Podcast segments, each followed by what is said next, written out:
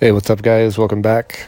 Uh, today, I wanted to talk to you real quick about how I do paperwork and how I get paperwork signed as far as overage deals. Um, there's some people out there that like to preach about using mobile notaries. So, let's say you get on the phone, you have a, a client, they're ready to move forward, they want to sign paperwork. Now, you have the option, if it needs to be notarized, to um, send the paperwork to a mobile notary and have the notary go to the client. I have done this, although it is not my standard operating procedure to do this. Uh, only in cases where, say, the client is, you know, elderly or they can't leave the house or they're in another state and I can't meet them, then I'll use a mobile notary. But in most cases, all I do is send the documents via email have them print off the forms. I include a letter of instruction explaining how to fill it out and how to get it notarized. They usually can go to their banks or their credit union and get a notary a notary for free.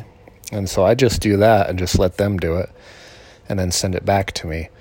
Uh, if they don't have a computer or a printer, then I will just mail it to them. I'll use a flat rate priority mail envelope, send them the documents with the letter of direction, and I'll also include inside of that envelope a prepaid envelope so that they can return the forms back to me when they get it signed.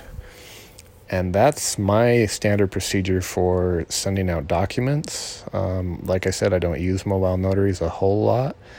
Um, I figure that you know everyone's an adult and they you know obviously there's money involved and so they should have enough interest to get the, that documentation signed and sent back and usually I don't have a problem. Sometimes I do have to follow up a little bit, but it's not a big deal.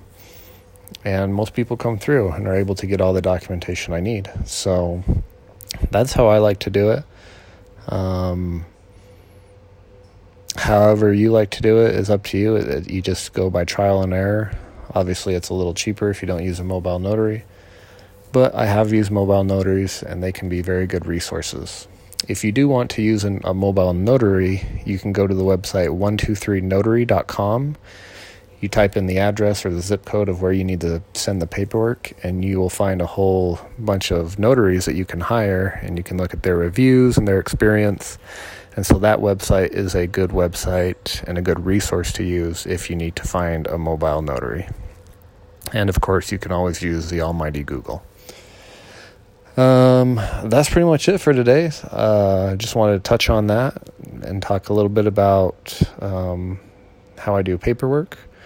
Um, I also did a little video of this on my YouTube channel, Overage Syndicate, so you can go there if you want to.